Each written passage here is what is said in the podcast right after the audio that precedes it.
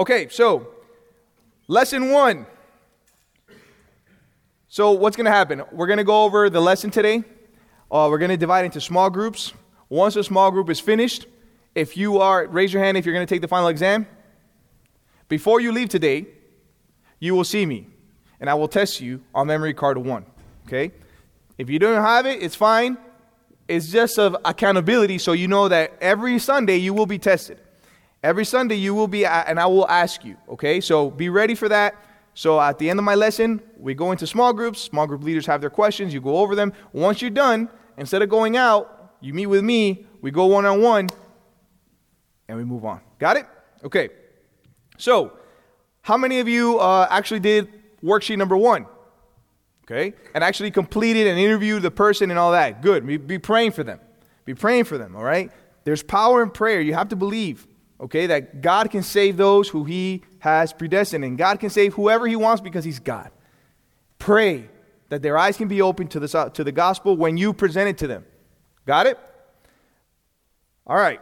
Last class. What was, what was the mission for evangelism? God's ultimate purpose for evangelism is to what? Glorify Himself. God is the one who saves. Do you save anyone? No, God does. And why does he save anyone at all? Why? Because you're so good? Because we're so great? Because we offer so many things to God? Because we're usually good people that sometimes sin? Is that why? No, it's because, yes, part of it, but he does it for what? To bring himself glory. To bring himself glory. He, he, he shows the world look, all these sinners that you see, the, the worst murderer, the, the worst person you can ever think of, I can change that person because I am God. That's how powerful I am. And I'll show you for my glory that I'm the one that saves and no one else can. What about the motivation? What should motivate us to preach the gospel? It's right here, guys. I mean, seriously. Woo. Love for God. If we love Him, we will obey His commandments. All His commandments. Obeying your parents, you show God that you love Him. Right? Being obedient to leaders and authority shows God that you love Him, right? Worship Him, praising Him, praying, reading the Word. Those are all acts of obedience, yes? What's one more act of obedience that the Lord tells us to do? It's, it's, we're doing a class here. It's, it's called evangelism, yes. Preach the gospel. And if you love God, if you truly love God, you will obey His commandment in obeying, in preaching the gospel. What about, we learned about the message, right? How do we present this message? In a man centered way or in a God centered way? Thank you. God centered way. Yes, we present it in a God. And what does that mean? Anybody? Can anybody tell me what that means? We present the gospel in a God centered way, not a man centered way. Remember the grandpa example? Or the Jesus boyfriend example? Remember those? Do we present the gospel? he just needs to be with you. He loves you so much, he gave his only son just for you because he was so lonely in heaven. Is that how we present the gospel? That's a man centered gospel. We present the gospel, yes, God is love, and it is true. He did give his son to die on the cross for all of us. But did he do so because we were so great that he was so lonely? No, he did it for his own glory. He is love, but he's also just. And, he, and you will be judged one day. What's going to happen at judgment? That's how we present the message. You emphasize on God's glory and man's sinfulness. And how do we do this? What is the method of evangelism? How do we do this? How? Yes, and what is that biblical presentation? All the gospel, right? Through speaking and also through what? Who said it? Somebody said it. Somebody said, okay, actions. Yes, actions. Are you going to, if you are a believer in Christ, the light of God is in you, right? You, you're light, you're salt to the world to the, to the, the best you can, right? Are you going to be cursing and, you know, listening to music that's degrading and all these things and all of a sudden going evangelizing? Hey, you know, you need God. And they're like, what do you mean I need God? Like you, you curse all the time, you, you talk this way, you act this way. Is that a counter message? Yes, it is. So your actions, your way of life, validates the message of the gospel. So you have to make sure that you're living a Christian life. Can you imagine if you saw any of our leaders cursing outside of church? Can you imagine that? If that's how we are characterized? Or at bars all the time, getting drunk? If you went to Buffalo Wild Wings one time and you saw any of the youth leaders there passed out because they were drinking, does that make sense? And then they come here to lead you in small group. Does that make sense? No, right? And the same way, you guys are all, in a way, leaders in the sense of you're ambassadors of Christ and you represent his kingdom wherever you go. That was last lesson. Last lesson. Today, we're going over the person of God and we're going over man. Okay, so you have had to memorize today memory card one, which was God. Now, let me ask you something. Or is it important to be clear when it, presenting the gospel? Is it important to make it in a way that's understandable? Yes, we want to present a clear gospel, a complete gospel, an entire gospel. So, do we oversimplify things? Do we skip things? Do we focus on the things that are appealing to people's ears? No, we focus on all of it. Yes, God is love. Yes, He is a great God who loves His children, but He's also a holy God who is just and needs to pay, somebody has to pay for the price of sin. Right? So, the following main points and verses should act as a doorway to help you understand all these biblical truths and gives you a framework of how and where to start with the gospel. You can use many illustrations, that's fine, but make sure the illustrations are biblical illustrations. Why? Because it is God's word who turns a sinner away from his sin, not your great example, not your testimony. It's what Christ did in your testimony that you share that saves people, but not your testimony, not your examples, the Word of God. So that's why if you ever leave, whatever you take from this class, take those verses and just go through those verses. And if that's all you remember and you go through those verses to the person that you're preaching the gospel to, trust me, God will do his work. Stick to God's word first. Do you debate God's existence with somebody? No, that's for another time.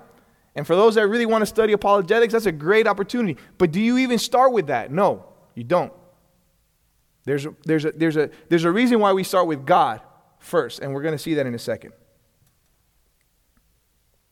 So, how do you even start the conversation, right? I want you guys to get it going in your mind. How do you even start a gospel conversation with somebody, right?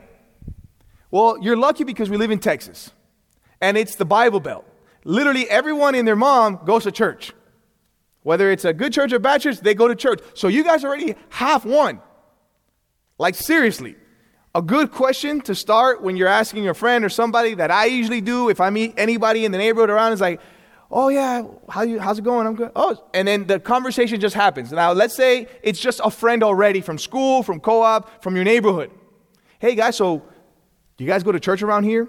Or do you have any plans for the weekend? Do you guys go to church on Sundays? And they're going to tell you, no, no, we don't go to church on Sundays. And then you can tell them, well, I'll invite you to my church. You know, church is important because it tells us what God says in His Word and about the judgment that we're going to face when we die. And then you go in. You know, what's going to happen to you when you die? Have you ever thought of that? I like that question that Kevin, how they, how, how they proposed it to Kevin when he gave his testimony. That's, that's a way to go in, right? If say, oh, I already, I already go to church. Okay, oh, cool. What church do you go to? And they name the name. Oh, I go to Baptist church. Okay, great. Can show, share with me your testimony. How did you come to Christ? And then you'll know. Oh, well, because I said a prayer when I was three, and, you know, I, I just know that um, I'm a good person. Boom. Right there and then is your way entering. Oh, that's, that's interesting that you say that because what the Bible teaches is different than that, though. It, it says that it's not by works, it's by grace.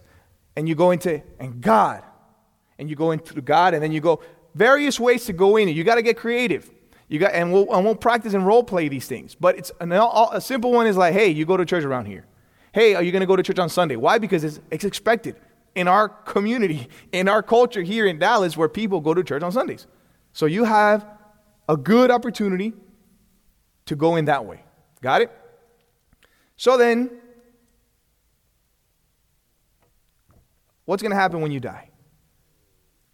What's going to happen when you die? Have you thought of that question? What's going to happen when you die? That's a good one. Just people, if you have five minutes of your time, I would like to explain to you what the Bible says oh, what's going to happen when we die. Do you mind? You can, you can go that way, or you can just preach it and don't ask. You, you got to feel the moment as well, okay? So we start the gospel with God. God is the creator and owner of everything. God is the creator and owner of everything. See, man is ultimately responsible to God and one day will answer to him for what man has done. God is the creator of all, and one day when we all die, we will go before the Lord and we will have to pay for what we have done. The first verse that you should have memorized is this one Genesis 1 1. In the beginning, before time and space existed, God created the heavens and the earth. God created everything perfectly and exactly as intended. And guess what? God, as creator, does as he pleases and instructs us how he pleases and tells us how to live as he pleases because he is the creator. Look what Isaiah 44 24 says.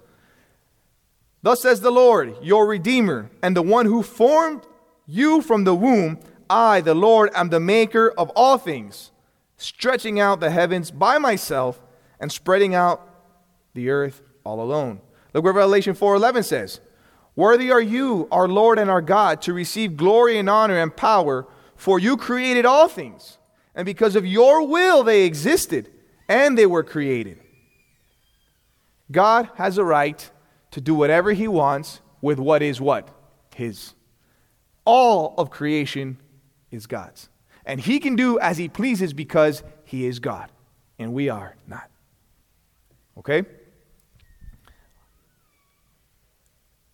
The next verse you should have memorized is Psalm 24, 1 through, well, it's only one. I have it there. That was my typo. I, I deleted this morning. The earth is the Lord's and all it contains, the world and those who dwell in it.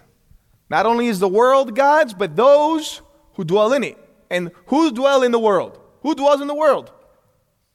Every one of you dwells in the world, so therefore you are His. And He decides how you live, not ourselves. Look at what Psalm 50, verses 10 through 12 says For every beast of the forest is mine, the cattle on a thousand hills. I know every bird of the mountains, and everything that moves in the field is mine. If I were hungry, I, can, I would not tell you, for the world is mine and all it contains. God is God. This is His world. We are His creation. He sets the rules, we do not. Romans 9, there's an illustration that Paul uses. In verse 20, it says, On the contrary, who are you, O man, who answers back to God? The thing molded will not say to the molder, Why do you make me like this? Will it? Or does the potter have a right over the clay? Or does not the potter have a right over the clay to make from the same lump one vessel of honorable use and one another for common use? The example is if you ever seen somebody make a clay pot, okay, the maker is making the clay however he desires, however artistically he wants to make it. Does the lump of clay have any right to say how he wants to be made or she wants to be made? How it wants to be made? No. You, as a creator, create whatever you want to create because you desire to do so. You don't ask the it, what, what do you want me to do? How, how, how would you want me to make you? That's not what God does. He makes us for his glory and how, for whatever purpose he desires. Now, why is knowing this important? Why is knowing all of these things about God important? There's a reason why we start with God. Because guess what? Unbelievers claim to know things of God. Some say he's love, right? You've seen that before. Everyone said God is love. Or some see him as an angry, judgmental, lightning bolt God that's ready to, for you to make mistakes and throw them at you, right? And some even deny overall his existence. He doesn't live, he doesn't exist, there is no God.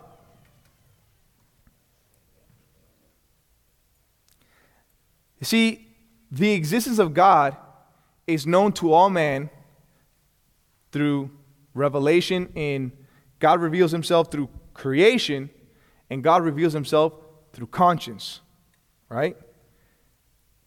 And the fact that human nature sees God and they see his authority, they want to redefine God to what they believe God should be, and they want to redefine the standards of heaven of what they think they should do to get there. And all of a sudden, they want to be their own God, right? They want to worship their own self. They want to be their own Lord and not worship Him and His ways. They just don't want to submit or obey his authority. Therefore, I will make God in my image, an image that satisfies my desires, my pleasures, my wants, and my needs. And that's how that's how it's not it doesn't work that way. That's why you start with God saying to the person, God is God and you are not. And this view that you have of God is not accurate. This is the accurate view of God in the Bible. He is this. He is the creator and owner of everything. Some people think if I deny his existence or define him according to my thinking, then his authority does not extend over me. And that's the same thing as a child saying and playing in the streets, oh, I can play in the streets, ignoring what his parents said, right? The parents tell you, don't play in the street, guys. It's dangerous. Stop, don't play in the streets. And then the kid goes and plays in the streets and think, oh, and tells his friends, ah, my parents don't care, or they haven't told me, or I don't believe nothing's to happen. Does that mean that nothing's to happen to that child who's playing in the street? No, it's to happen, regardless of what the child thinks or not. He will be ran over by a car eventually, because that is the truth. You will be judged by a holy God, regardless of what you think of God, because that is the truth. And you can't escape it. The Bible teaches that God has revealed himself to all by his creation and our conscience. But what have men done with that? What did man do? They suppressed the truth.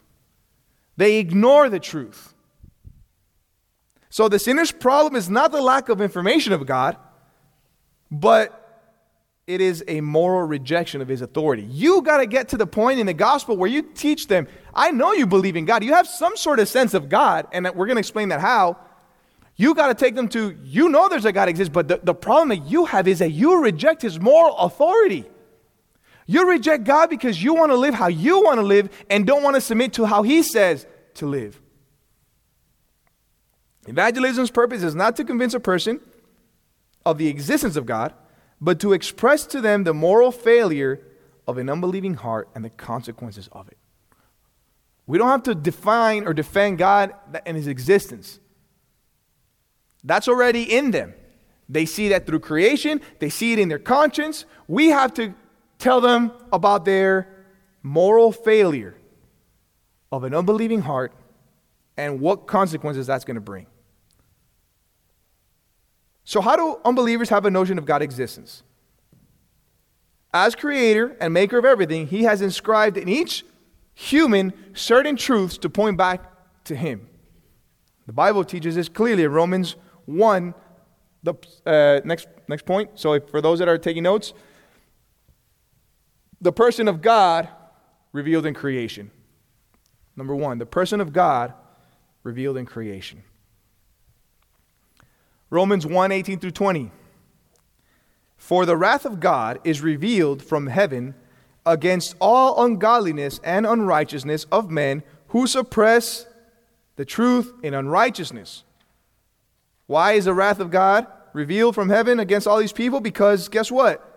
because that which is known about God is evident with them, for God made it evident to them. It's evident within them because God made it evident to them. Verse 20 For since the creation of the world, his invisible attributes, his eternal power, and divine nature have been clearly seen, being understood through what has been made, which is creation, so that they are without excuse. Unbelieving man looks at creation, and God says, You are without excuse. I made the heavens and the earth. Unbelieving man looks at the human, and God says, My creation alone itself testifies of me. It says that there is a God that created all of this, not by accident, but with a purpose. So, what characterizes God?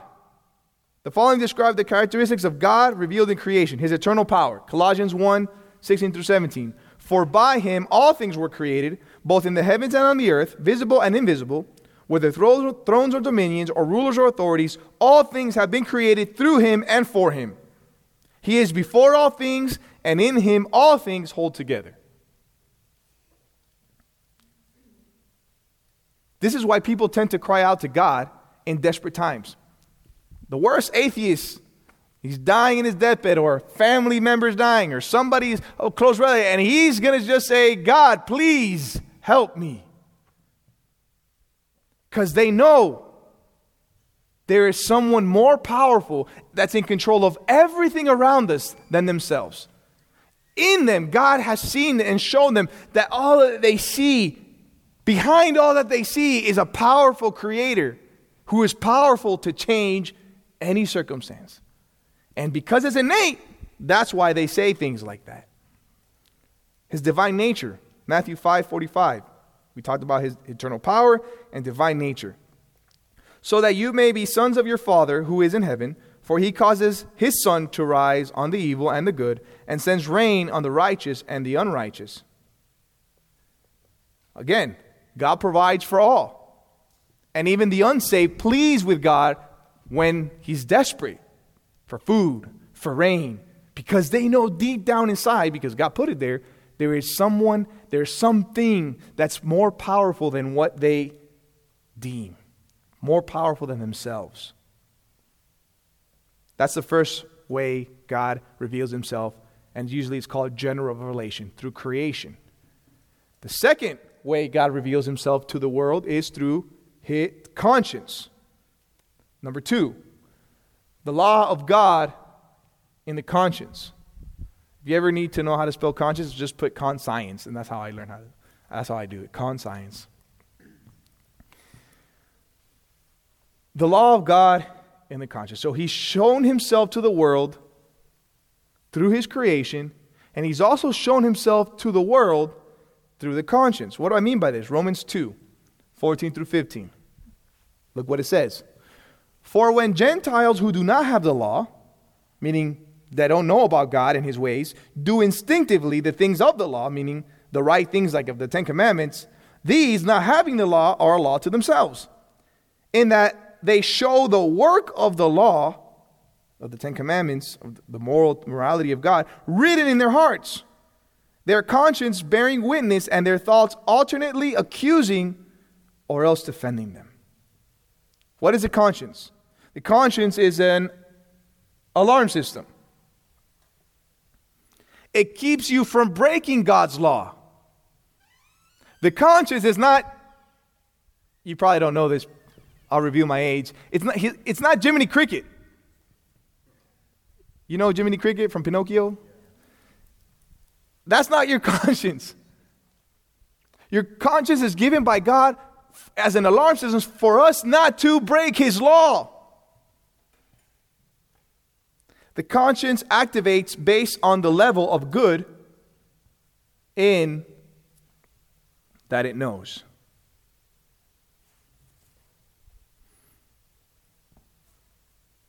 The conscience activates based on the level of good that it knows. So, that's why people feel guilty, regardless if they believe in God or not, universally when they steal, they murder, they lie, or practice sexual immoral acts. Initially, they will feel guilty. But over time, because they decide to ignore God's alarm system, then these things are characterized, they characterize them, and they become numb to the conscience. And this leads us to the third point the conscience can be programmed. If you ignore the feelings of guilt and conviction, you will nullify its warnings and eventually silence it altogether. That is why we read in Romans 1 8, it says, For the wrath of God is revealed from heaven against all ungodliness and unrighteousness of men who suppress the truth in righteousness. So, a couple of illustrations here. Let me see if I have a slide for that. Before this one, there's one. A leper. A leper loses his limbs, right? But it's not because the flesh eating bacteria causes his limbs to fall off. It's actually because the flesh eating bacteria attacks his nervous system. And his nervous system is affected. So when he is cooking and he has his hand over fire, he can't feel it because his nervous system is, atta- is attacked. Therefore, he loses his limbs. That is the example of the leper when it comes to why his limbs fall. He had a warning system before the infection came in, but then it went away. Same thing when you start sinning and you ignore the, the conviction and the guilt that comes after that sin, and you just keep ignoring, ignoring, ignoring, eventually you die to that feeling. And you say to yourself, Where, how did I get here? Well, because you ignored what you shouldn't have in the first place. I know a lot of you want me to say the example of the boiling frog. Right? A frog placed in water that's cold will jump out, and a frog placed in water that's warm, if you gradually increase the heat, he won't jump off and he'll die. Sorry to tell you this, guys. Scientifically has been disproven, okay? Let's not use that example ever again, all right? It's a good example, though, right? Because you're dead in your sins, and all of a sudden you don't know, and y'all, you die from your sin. It's a great metaphor, but it, for the sake of truth, it has been disproved. How do we know the law exists in man based on the Bible? Well, look at this. Then the Lord said to Cain, Where is Abel, your brother? And he said, I do not know. Am I my brother's keeper? What did Cain do right here? What did Cain do? He murdered his brother. And when God asked him, What does Cain do? What does he do? How does he respond to God? What does he do? He lies. He lied to God in his face. Next example. Perhaps my father will feel, feel me, then I will be a deceiver in his sight, and I will bring upon myself a curse and do not and not a blessing. This is when Jacob and Isaac, right? That the mom says, Oh, I want you to receive his blessing. Here, don't worry. And after this is like, here, put some goat skin on. Because his mom wanted him to deceive his father, and he's saying, What if he finds out and I receive a curse instead of a blessing? Right? How does he know this? Last example. Genesis 39:10. This is Joseph.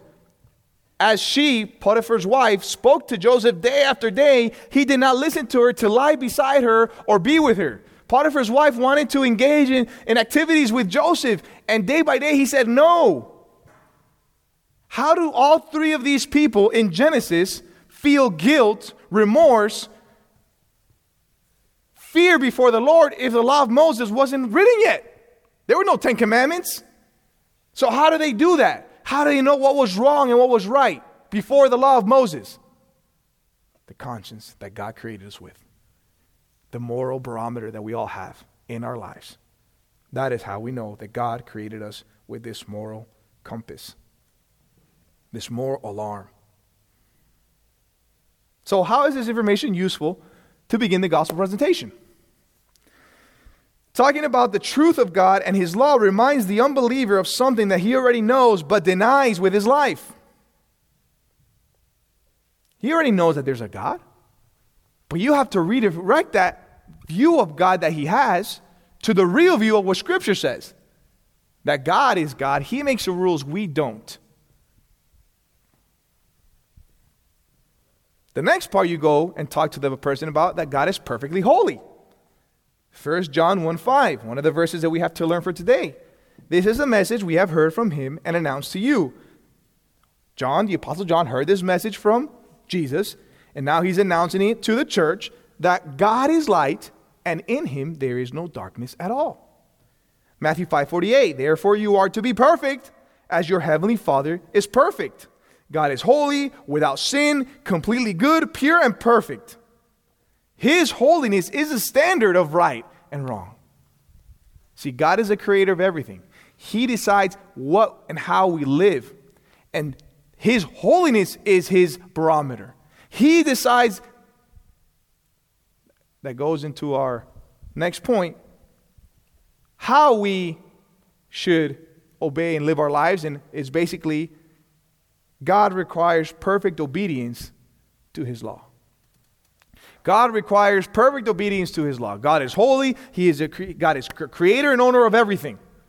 Genesis 1 1 In the beginning, God created the heavens and the earth. The earth is the Lord and all it contains, and those who dwell in it. You are gods, you are not yourselves. And guess what? This God that created us, He is holy, He is perfect, He is without sin. And He wants His children to be like Him. Therefore, He requires perfect obedience. James 2:10 says, for whoever keeps the whole law and yet stumbles in one point, he has made be guilty, he has become guilty of all.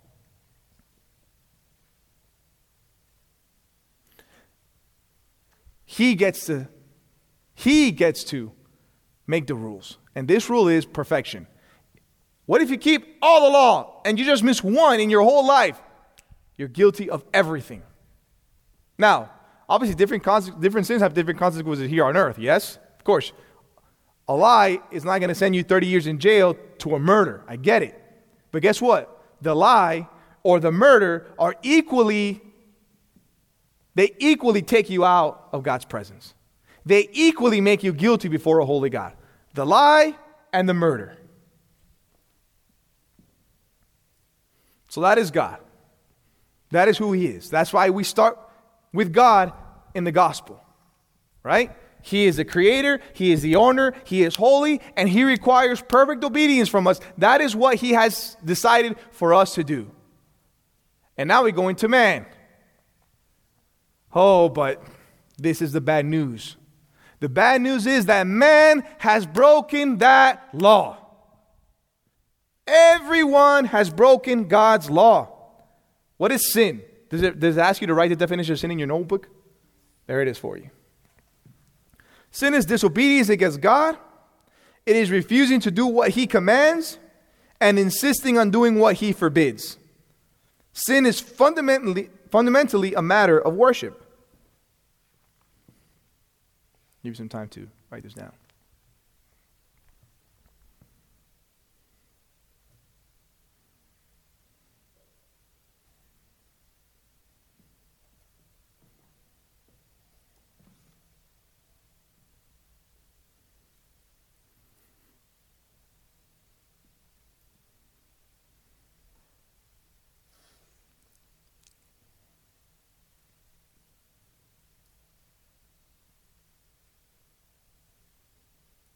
Joe, can you tell them to be quiet over there because I can hear their I can hear them preaching. I don't like that. Oh, thank you. Thank you, Joe. I can still hear echoes, Joe. I, am seriously. Thank you. I'm just kidding, Joe. I don't want to get kicked out of the church. All right. So, since everyone has broken God's law, so what is the sin issue here? What is the, the main issue? It's an issue of worship. Sin is fundamentally a matter of worship. Because you decide, I don't want to obey God, I don't want to worship Him, then I worship myself. And how do I worship myself? By doing what I please through actions and thoughts.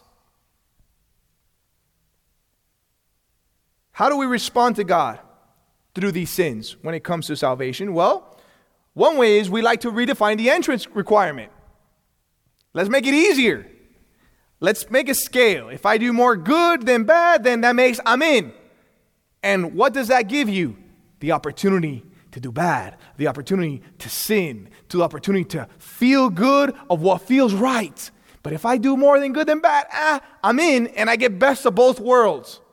That's what sin does. And that's what we do to God. Obviously, that's not right. Or they just totally define God and said, There is no God.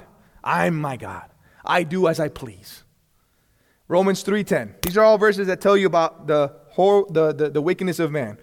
As it is written, there is none righteous, not even one. There is none who understands, there is none who seeks God for God. Romans 3:23. For all have sinned and fall short of the glory of God. Ecclesiastes 7:20. Indeed, there is not a righteous man on earth who continually does good and who never sins. Isaiah 53:6. And all of us like sheep have gone astray. Each one of us has turned to his own way, but the Lord has caused the iniquity of us all to fall on him. Psalm 14:1 The fool has said in his heart, there is no God. They are corrupt. They have committed abominable abominable need, deeds. There is no one who does good. Even in your outwardness, the illustration that God, that that we that we look here is It's in Matthew 5 21 through 28. When, God, when Christ is teaching about the commandments, and he said, You've heard that it's been told, right? That murdering is wrong, but I say to you, even if you have an evil thought against your brother or sister and you call him a fool, that is like murder. Or you have been taught that if you lust of another woman in your mind, that, that, and, that you, committing adultery is bad. But even I say to you that even if you lust in your mind, you have committed adultery or fornication if you're single. That is who man is. Bad sinners. Here is another way you can go through the Ten Commandments. Say, hey, you know the Ten Commandments, right? What, are the Ten Commandments? Have you ever lied before? Oh, yeah. Have you ever disobeyed your parents? Yeah. Have you ever called a, a brother stupid? Yeah. So you're a murderer, a liar, and a disobeyer of parents. Is that, do you, is, you think that's still good? That should confront them, right? And be like, oh, well, that, you have a point there, right? So, man has sinned, and what has this done? What has this done? Next slide. The consequences for sin is separation from God. He is holy, he is righteous, he is perfect, he is the owner, creator of everything. He decides how we live. We disobeyed him. We sinned against him because we're evil, and that sin has separated us with him. We have no fellowship with him anymore. And we were created in his image. We were created to have fellowship with him. But when we sinned, that stopped. The unbeliever's prayers are not heard. He lacks obedience and he's alienated from God. Look at what Isaiah 59 1 says Behold, the Lord's hand is not too short that it cannot save, nor is his ear so dull that it cannot hear. Meaning, like, God is powerful enough to hear prayer and can do it in whatever, whatever he pleases. But he says, But your iniquities have made a separation between you and your God, and your sins have hidden his face from you so that he does not hear. This separation leaves man on his own to deal with guilt, hopelessness, broken relationships, evil thoughts, and actions. See, man has no fellowship with God. The only relationship they have with God is his wrath. Romans 6:23 For the wages of sin is death, but the free gift of God is eternal life in Christ Jesus our Lord. That sin has to be paid for. Once created, we're never going to cease to exist. You're going to exist eternally in heaven if you believe and repent in the gospel, or you're going to exist in hell eternally if you reject the gospel in Christ and this is very important good works and good intentions, point C, good works and good intentions cannot save anyone.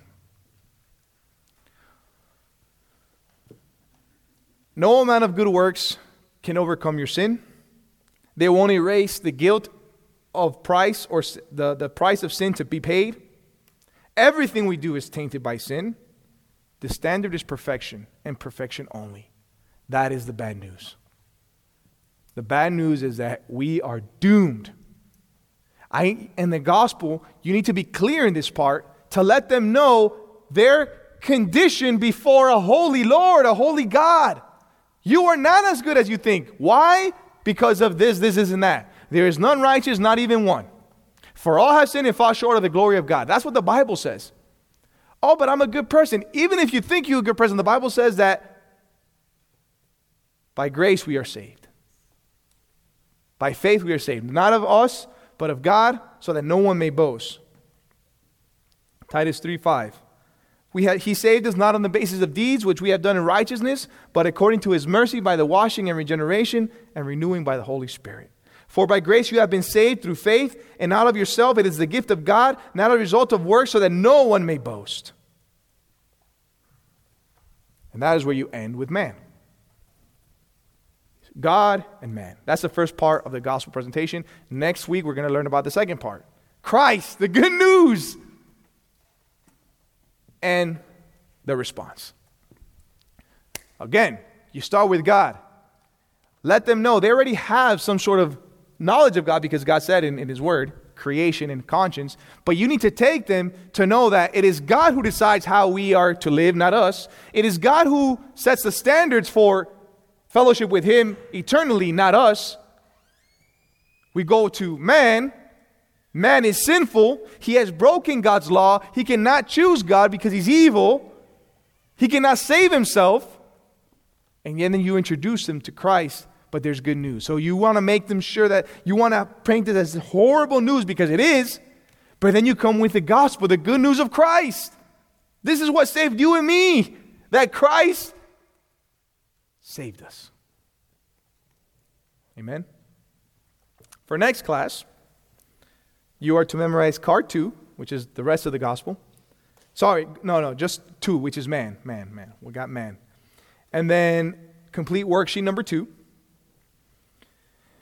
And now uh, I'm going to pray. We'll split up in small groups. Sixth grade, you're going to go with Kat. And the rest of you, all your small group leaders are here. And you'll go over the questions. And small group leaders, when you're finished, I'll be there. I'm making sure that anybody who is going to take the final exam to see me so I can practice with you a little bit what you memorized for today. Any questions, guys, on God and man? On the gospel presentation? Let us pray. Father, we thank you because you are God and we are not. Because in the beginning you created all the heavens and the earth. Because the earth is yours and all it contains and those who dwell in it, God. Thank you, Father, because you are perfectly holy. Therefore, we are to be perfect as our Heavenly Father is perfect. Father, and you have made it clear to us how we are to live with perfect obedience, to follow all your laws. Thank you, God. Sorry that we think or we've thought before that we were good people, that we have anything to offer, that we could have saved ourselves. We apologize for that, Lord. We repent from that. We know, Lord, that we can't do it on our own. It's only through your grace, only through the glorious work of Jesus Christ, your Son, that we have eternal life and we can have fellowship again with you restored and we can worship you, Father, for eternity. Pray, Lord, that this can be a reality in many of the lives here that are not saved. And those that are saved, I pray that this reality can be, can, can be more in their lives and they can be burdened with this truth to share with others. In your name we pray. Amen.